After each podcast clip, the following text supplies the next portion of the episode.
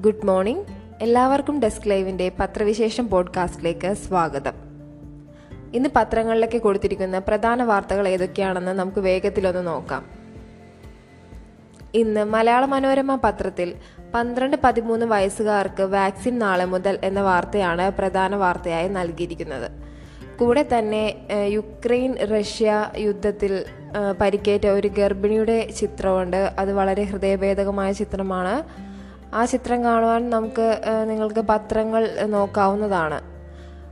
മാതൃഭൂമി പത്രത്തിലും പന്ത്രണ്ട് പതിനാല് പ്രായക്കാർക്ക് നാളെ മുതൽ വാക്സിൻ ആ വാർത്ത തന്നെയാണ് പ്രധാന വാർത്തയായി കൊടുത്തിട്ടുള്ളത്. എന്നാൽ ദേശാഭിമാനി പത്രത്തിന്റെ ഏറ്റവും ഫ്രണ്ട് പേജ് പരിശോധിക്കുമ്പോൾ സിൽവർ ലൈൻ നടപ്പാക്കിയേ തീരൂ നാടിനാവശ്യം എന്ന വാർത്തയാണ് പ്രധാന വാർത്തയായി നൽകിയിരിക്കുന്നത്. മാധ്യമം പത്രത്തിലും സിൽവർ ലൈൻ സഭയിൽ ഏറ്റുമുട്ടൽ എന്ന വാർത്തയാണ് പ്രധാന വാർത്തയായി കൊടുത്തിട്ടുള്ളത്. പന്ത്രണ്ട് പതിമൂന്ന് പതിനാല് വയസ്സുകാർക്ക് വാക്സിൻ നാളെ മുതൽ എന്ന വാർത്തയുടെ വിശദാംശങ്ങൾ നമുക്ക് നോക്കാം. ഇന്ത്യയിൽ പന്ത്രണ്ട് പതിനാല് വയസ്സുകാർക്ക് പ്രായക്കാർക്ക് കൂടി കോവിഡ് വാക്സിൻ നൽകാൻ തീരുമാനം. നാളെ മുതൽ കുത്തിവയ്പ് തുടങ്ങും.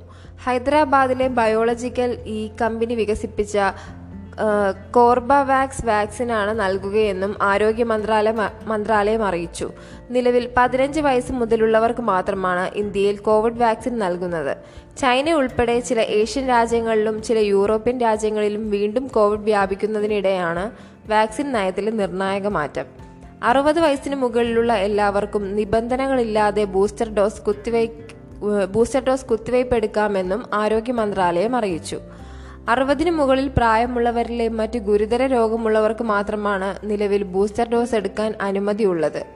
രണ്ടായിരത്തി എട്ട് രണ്ടായിരത്തി ഒൻപത് രണ്ടായിരത്തി പത്ത് വർഷങ്ങളിലായി ജനിച്ച പന്ത്രണ്ട് വയസ്സിന് മുകളിലുള്ളവർക്കെല്ലാം വാക്സിന് അർഹതയുണ്ട്. പതിനഞ്ച് മുതൽ പതിനെട്ട് പ്രായക്കാർക്ക് ജനുവരി മുതൽ വാക്സിൻ നൽകുന്നുണ്ട്. അതേസമയം കേരളം സജ്ജമെന്ന് ആരോഗ്യമന്ത്രി വീണ ജോർജ്. പന്ത്രണ്ട് മുതൽ പതിനാല് വയസ്സ് വരെയുള്ള കുട്ടികളുടെ കോവിഡ് വാക്സിനേഷന് സംസ്ഥാനം സജ്ജമാണെന്ന് മന്ത്രി വീണ ജോർജ്. കേന്ദ്ര മാർഗനിർദ്ദേശം കിട്ടിയാലുടൻ കുട്ടികളുടെ കുട്ടികളുടെ വാക്സിനേഷൻ തുടങ്ങും. പന്ത്രണ്ട് മുതൽ പതിനാല് വയസ്സ് വരെയുള്ള പതിനഞ്ച് ലക്ഷത്തോളം കുട്ടികൾ ഉണ്ടാകുമെന്നാണ് കണക്കാക്കിയിട്ടുള്ളത്. ഇവർക്കായി പത്ത് ലക്ഷത്തി ഇരുപത്തിനാലായിരത്തി എഴുന്നൂറ് ഡോസ് കോർബെവാക്സ് വാക്സിൻ ലഭ്യമാക്കിയിട്ടുണ്ട്.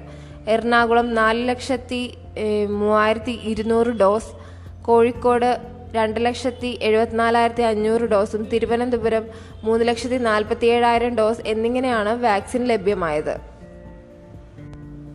കേരളത്തിന് ആശ്വസിക്കാവുന്ന മറ്റൊരു വാർത്തയാണ് കേരളത്തിൽ ഇരുപത് മാസത്തിനിടെ കോവിഡ് മരണമില്ലാത്ത ആദ്യ ദിനം. സംസ്ഥാനത്ത് കോവിഡ് തരംഗങ്ങൾ ആരംഭിച്ച ശേഷം കോവിഡ് മൂലമുള്ള മരണങ്ങളൊന്നും റിപ്പോർട്ട് ചെയ്യാത്ത ആദ്യ ദിവസമായിരുന്നു ഇന്നലെ. ഇതിനു മുൻപ് കോവിഡ് മരണമില്ലാതിരുന്നത് രണ്ടായിരത്തി ഇരുപത് ഇരുപത് ജൂലൈ പത്തിനാണ്. അതിനുശേഷം ഞായർ വരെ ദിവസവും ഒരു കോവിഡ് മരണമെങ്കിലും റിപ്പോർട്ട് ചെയ്തുകൊണ്ടിരുന്നു. ഇതേ സമയം മുൻ ദിവസങ്ങളിൽ നടന്ന ഏഴ് മരണങ്ങൾ കോവിഡ് മൂലമെന്ന് ഇന്നലെ സ്ഥിരീകരിച്ചു. സുപ്രീംകോടതി മാർഗനിർദ്ദേശം അനുസരിച്ച് മുൻപ് നടന്ന എഴുപത്തിയൊന്ന് മരണങ്ങളും കോവിഡ് പട്ടികയിൽ ഉൾപ്പെടുത്തി.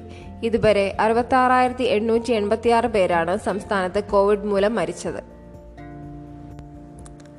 ചർച്ചയ്ക്കിടയിലും റഷ്യൻ ആക്രമണം. പടിഞ്ഞാറൻ യുക്രൈനിലെ സൈനിക താവളത്തിന് നേരെ ഞായറാഴ്ച റഷ്യ നടത്തിയ കനത്ത മിസൈൽ ആക്രമണത്തിന് പിന്നാലെ ഇരുപക്ഷവും ഇന്നലെ നാലാം ഘട്ട സമാധാന ചർച്ച തുടങ്ങി. രാജ്യാന്തര മധ്യസ്ഥ ശ്രമങ്ങളും സജീവമായി. ഇതിനിടയിലും യുക്രൈനിലെ വിവിധ നഗരങ്ങളിൽ വ്യോമാക്രമണം തുടർന്നു. തലസ്ഥാന നഗരമായ കീവിലെ പാർപ്പിട സമുച്ചയത്തിന് നേരെ നടന്ന ഷെല്ലാക്രമണത്തിൽ ഒരാൾ കൊല്ലപ്പെട്ടു. തെക്കൻ നഗരമായ മൈക്കലോ റഷ്യൻ അതിർത്തിയോട് ചേർന്ന ഹർക്കീവ് വടക്ക് കിഴക്കൻ നഗരമായ ചെർണീവ് കീവിലെ ആന്റോനോവ് വിമാന നിർമ്മാണശാല എന്നിവിടങ്ങളിലും രൂക്ഷമായ വ്യോമാക്രമണമുണ്ടായി. ചെർണീവിൽ ഒൻപത് പേർ കൊല്ലപ്പെട്ടു. ഉത്തര ഉത്തര യുക്രൈനിലെ റീൻ മേഖലയിൽ വ്യോമാക്രമണത്തിൽ ടി വി ടവർ തകർന്ന് ഒൻപത് പേർ കൊല്ലപ്പെട്ടു. സംഘർഷം മൂന്നാഴ്ചയോടടുക്കുമ്പോൾ പലായനം ചെയ്തവരുടെ എണ്ണം ഇരുപത്തെട്ട് ലക്ഷം കവിഞ്ഞതായി യു അറിയിച്ചു. കനത്ത ആക്രമണം നടക്കുന്ന മരിയുപോളിൽ കുടുങ്ങിയ ജനങ്ങൾക്ക് ഒഴിഞ്ഞുപോകാനായി റഷ്യൻ സേന അനുമതി നൽകിയിട്ടുണ്ട്. ചൂടുയരുന്നു. നാല് ജില്ലകളിൽ നേരിയ മഴയ്ക്ക് സാധ്യത. കടുത്ത ചൂടിന് ആശ്വാസം പകരാൻ വേനൽ മഴ എത്തുന്നു. സംസ്ഥാനത്ത് കൊല്ലം പത്തനംതിട്ട ആലപ്പുഴ എറണാകുളം ജില്ലകളിൽ ഇന്നു മുതൽ നേരിയ മഴയ്ക്ക് സാധ്യതയുണ്ടെന്ന് കാലാവസ്ഥാ നിരീക്ഷണ കേന്ദ്രം അറിയിച്ചു. അടുത്ത നാല് ദിവസങ്ങളിൽ ഇത് തുടരും. തിരുവനന്തപുരം മുതൽ എറണാകുളം വരെയുള്ള ജില്ലകളിൽ പതിനെട്ടിന് നേരിയ മഴയ്ക്ക് സാധ്യതയുണ്ടെന്ന് കാലാവസ്ഥാ നിരീക്ഷണ കേന്ദ്രം ഡയറക്ടർ ഡോക്ടർ എസ് സന്തോഷ് പറഞ്ഞു. വടക്കൻ കേരളത്തിൽ ഈ ദിവസങ്ങളിൽ മഴയ്ക്ക് സാധ്യതയില്ല. സംസ്ഥാനത്ത് ഇന്നലെയും കടുത്ത ചൂടിന് ശമനമില്ലായിരുന്നു. ഇരുപത്തിനാല് മണിക്കൂറിനിടെ സംസ്ഥാനത്ത് പകൽ ഏറ്റവും ഉയർന്ന താപനില കൊല്ലം ജില്ലയിലെ പുനലൂരിൽ രേഖപ്പെടുത്തി. മുപ്പത്തെട്ട് പോയിന്റ് എട്ട് ഡിഗ്രി സെൽഷ്യസ് ആയിരുന്നു. തൃശൂർ വെള്ളാനിക്കരയാണ് തൊട്ടടുത്തത്. മുപ്പത്തെട്ട് പോയിന്റ് ആറ്. മറ്റു ജില്ലകളിൽ മുപ്പത്തഞ്ചിനും മുപ്പത്തെട്ട് ഡിഗ്രി സെൽഷ്യസിനും ഇടയിലാണ് ഉയർന്ന താപനില. കഴിഞ്ഞ മൂന്ന് ദിവസങ്ങളിൽ കൊല്ലം കോഴിക്കോട് ആലപ്പുഴ കോട്ടയം തൃശൂർ കണ്ണൂർ ജില്ലകളിൽ ചൂട് കൂടുമെന്ന് കേന്ദ്ര കാലാവസ്ഥാ നിരീക്ഷണ വിഭാഗം മുന്നറിയിപ്പ് നൽകിയിരുന്നു. ഈ മാസം അവസാനം വരെ നേരിയ മഴ തുടരും. മറ്റൊരു പ്രധാനപ്പെട്ട വാർത്തയാണ് ഇന്നലെ നിയമസഭയിൽ ആദ്യമായി കേരളിന് അടിയന്തര അനുമതി അടിയന്തര അനുമതി ചർച്ചയ്ക്ക് സ്പീക്കർ അനുമതി നൽകിയത് കേരളിൽ കൊമ്പ് കോർത്ത് ഇരുപക്ഷവും നടപ്പാക്കിയേ തീരുവെന്ന് മുഖ്യമന്ത്രി.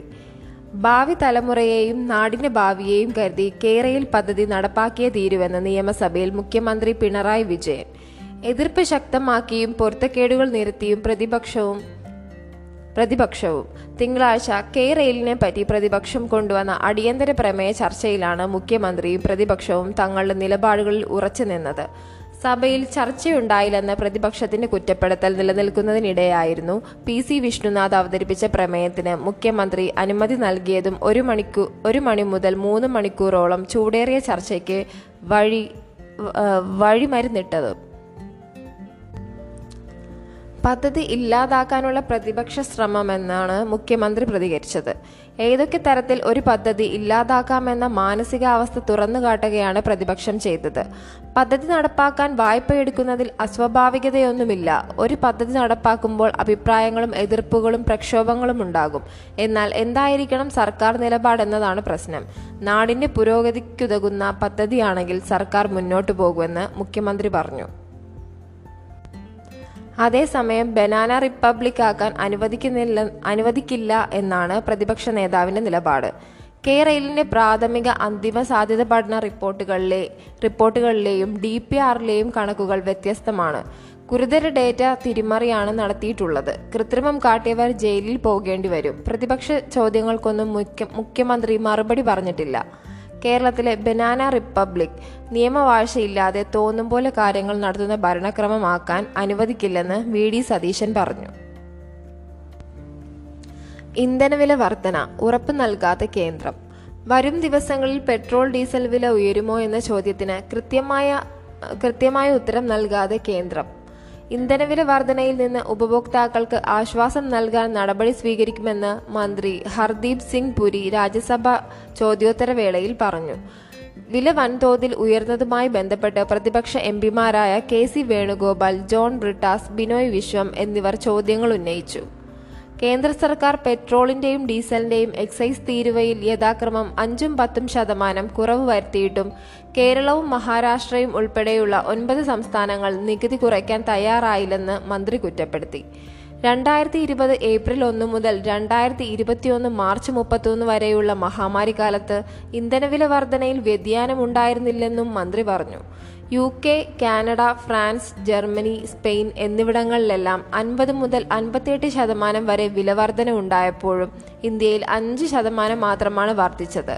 നടപ്പ് സാമ്പത്തിക വർഷത്തിൽ ഏപ്രിൽ മുതൽ സെപ്റ്റംബർ വരെയുള്ള കാലത്ത് ഒന്നേ പോയിന്റ് എഴുപത്തിയൊന്ന് ലക്ഷം കോടി രൂപ പെട്രോളിയം ഉൽപ്പന്നങ്ങളിൽ നിന്ന് നികുതി ഈടാക്കി എന്നും മന്ത്രി പറഞ്ഞു. രാഹുൽ മൃദുഹിന്ദുത്വ പ്രചാരണം നിർത്തണം. G twenty three. B J പിയെ പ്രതിരോധിക്കാൻ കോൺഗ്രസ് മൃതഹിന്ദുത്വ സമീപനം സ്വീകരിക്കുന്നതിനെതിരെ ഞായറാഴ്ചത്തെ പ്രവർത്തക സമിതി യോഗത്തിൽ വിമർശനം. തിരഞ്ഞെടുപ്പ് പ്രചാരണത്തിനിടെ രാഹുൽ ഗാന്ധി ഉത്തരാഖണ്ഡിൽ ഗംഗാ ആരതിയിൽ പങ്കെടുത്തിരുന്നു. ആസ്ഥാന ചുമതലയുള്ള ദേവേന്ദർ യാദവ് ഇത് ചൂണ്ടിക്കാട്ടിയപ്പോൾ ഇത്തരം മൃദുഹിന്ദുത്വ ലാളനങ്ങൾ കോൺഗ്രസ് അവസാനിപ്പിക്കണമെന്ന് ജി ട്വന്റി നേതാവായ ആനന്ദ് ശർമ്മ പറഞ്ഞു. കോൺഗ്രസിന് ആത്മപരിശോധനയുടെയും ഉത്തരവാദിത്തം ഏറ്റെടുക്കലിന്റെയും സംസ്കാരമുണ്ടായിരുന്നെന്നും ഇപ്പോൾ അത്തരം ആവശ്യങ്ങൾ വിമത ശബ്ദമായി കണക്കാക്കുകയാണെന്നും അദ്ദേഹം പരാതിപ്പെട്ടു. പി സി സി അധ്യക്ഷന്മാർക്കൊപ്പം വർക്കിംഗ് പ്രസിഡന്റുമാരെ തിരഞ്ഞെടുക്കുന്ന രീതി രീതിയെയും മറ്റു പാർട്ടികളിൽ നിന്ന് വരുന്നവർക്ക് സംസ്ഥാന അധ്യക്ഷ പദവി നൽകുന്നതിനെയും ശർമ്മ വിമർശിച്ചു. യുക്രൈനിൽ നിന്ന് വന്ന വിദ്യാർത്ഥികൾക്ക് ആശ്വാസകരമായ വാർത്തയാണ്. യുക്രൈനിൽ നിന്ന് വന്ന വിദ്യാർത്ഥികളുടെ മടക്കം തുടർ പഠനത്തിന് നടപടി കേന്ദ്രം. യുക്രൈനിൽ നിന്ന് തിരിച്ചെത്തിയ മെഡിക്കൽ വിദ്യാർത്ഥികൾക്ക് ഇന്ത്യയിൽ തുടർ പഠനത്തിന് ആവശ്യമായ നടപടി സ്വീകരിക്കുമെന്ന് വിദ്യാഭ്യാസ മന്ത്രി ധർമ്മേന്ദ്ര പ്രധാൻ ലോക്സഭയിൽ പറഞ്ഞു. വിദ്യാർത്ഥികൾക്ക് യുക്രൈനിലോ മറ്റ് വിദേശ രാജ്യങ്ങളിലോ കോഴ്സ് പൂർത്തിയാക്കാൻ ആവശ്യമായ നയതന്ത്ര ഇടപെടൽ കേന്ദ്രം നടത്തുന്നുണ്ടോ? എന്ന കോൺഗ്രസ് എം പിമാരായ രാജ്മോഹൻ ഉണ്ണിത്താൻ ടി എൻ പ്രതാപൻ ഗൗര ഗൗരവ് ഗൊഗോയ് എന്നിവരുടെ ചോദ്യത്തിന് മറുപടി നൽകുകയായിരുന്നു മന്ത്രി. വിദ്യാർത്ഥികളെ തിരികെ എത്തിക്കാൻ കാണിച്ച ഉത്തരവാദിത്വം തുടർ പഠനത്തിന് വഴിയൊരുക്കുന്നതിലും കേന്ദ്രം സ്വീകരിക്കും.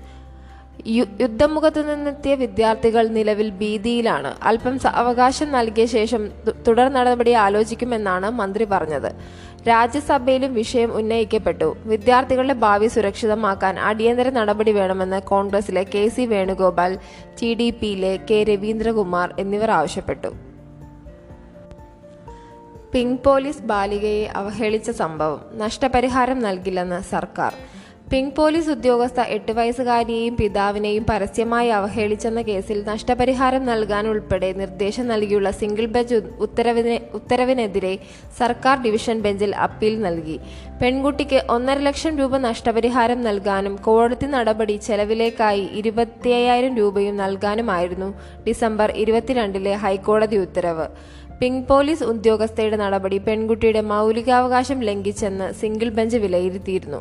എന്നാൽ യൂണിഫോമിലാണെങ്കിലും പോലീസ് ഓഫീസർ എന്ന നിലയിലല്ല പ്രവർത്തിച്ചതെന്ന് സിംഗിൾ ബെഞ്ച് ഉത്തരവിൽ പറയുന്നുണ്ടെന്ന് സർക്കാർ അറിയിച്ചു.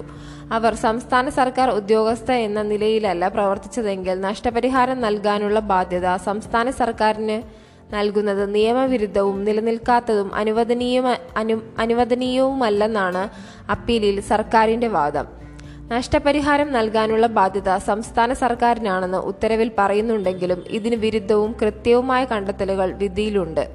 ഹർജിയിൽ വിവരിച്ചതുപോലെയല്ല സംഭവങ്ങൾ. പെൺകുട്ടിയുമായി പോലീസ് ഉദ്യോഗസ്ഥർ സംസാരിച്ചിട്ടില്ല. പിതാവുമായിട്ടായിരുന്നു സംസാരം. മതിയായ കാരണങ്ങളില്ലാതെ ഹർജിക്കാരിയുടെ പിതാവിനെ സംശയിച്ചെന്നത് ശരിയാണ്. സാഹചര്യങ്ങളും പെൺകുട്ടിയുടെ പിതാവിന്റെ പെരുമാറ്റവും എന്തോ തെറ്റായ പ്രവൃത്തി ചെയ്തു എന്ന പോലെയായിരുന്നു. പിങ്ക് പോലീസ് ഉദ്യോഗസ്ഥ മോശം വാക്കുകൾ ഉപയോഗിച്ചെന്ന ആരോപണത്തിന് തെളിവില്ല. ഇവർക്കെതിരെ വകുപ്പ് തല നടപടിക്ക് കാരണമായ അന്വേഷണ റിപ്പോർട്ട് കോടതി കണക്കിലെടുത്തതും ഉചിതമായില്ല.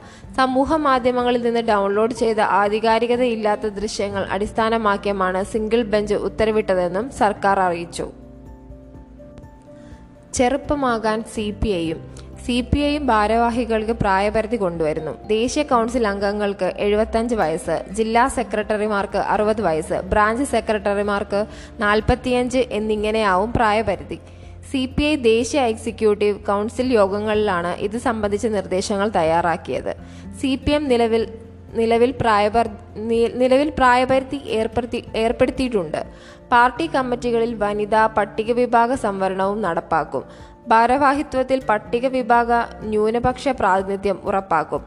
ബി ജെ പിയെ തോൽപ്പിക്കാൻ കോൺഗ്രസ് ഉൾപ്പെട്ട വിശാല മതനിരപേക്ഷ ദേശീയ സഖ്യം ആവശ്യമാണെന്ന് C P I general secretary D Raja പറഞ്ഞു. കോൺഗ്രസുമായി പ്രാദേശിക സഖ്യം ഇപ്പോൾ തന്നെയുണ്ട്. ഇന്നത്തെ പ്രധാന വാർത്തകളൊക്കെ തന്നെ ഏകദേശം നമ്മൾ പരിശോധിച്ചിട്ടുണ്ട്. എല്ലാവർക്കും നല്ലൊരു ദിവസം ആശംസിക്കുന്നു.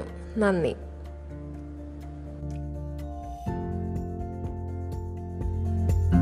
Música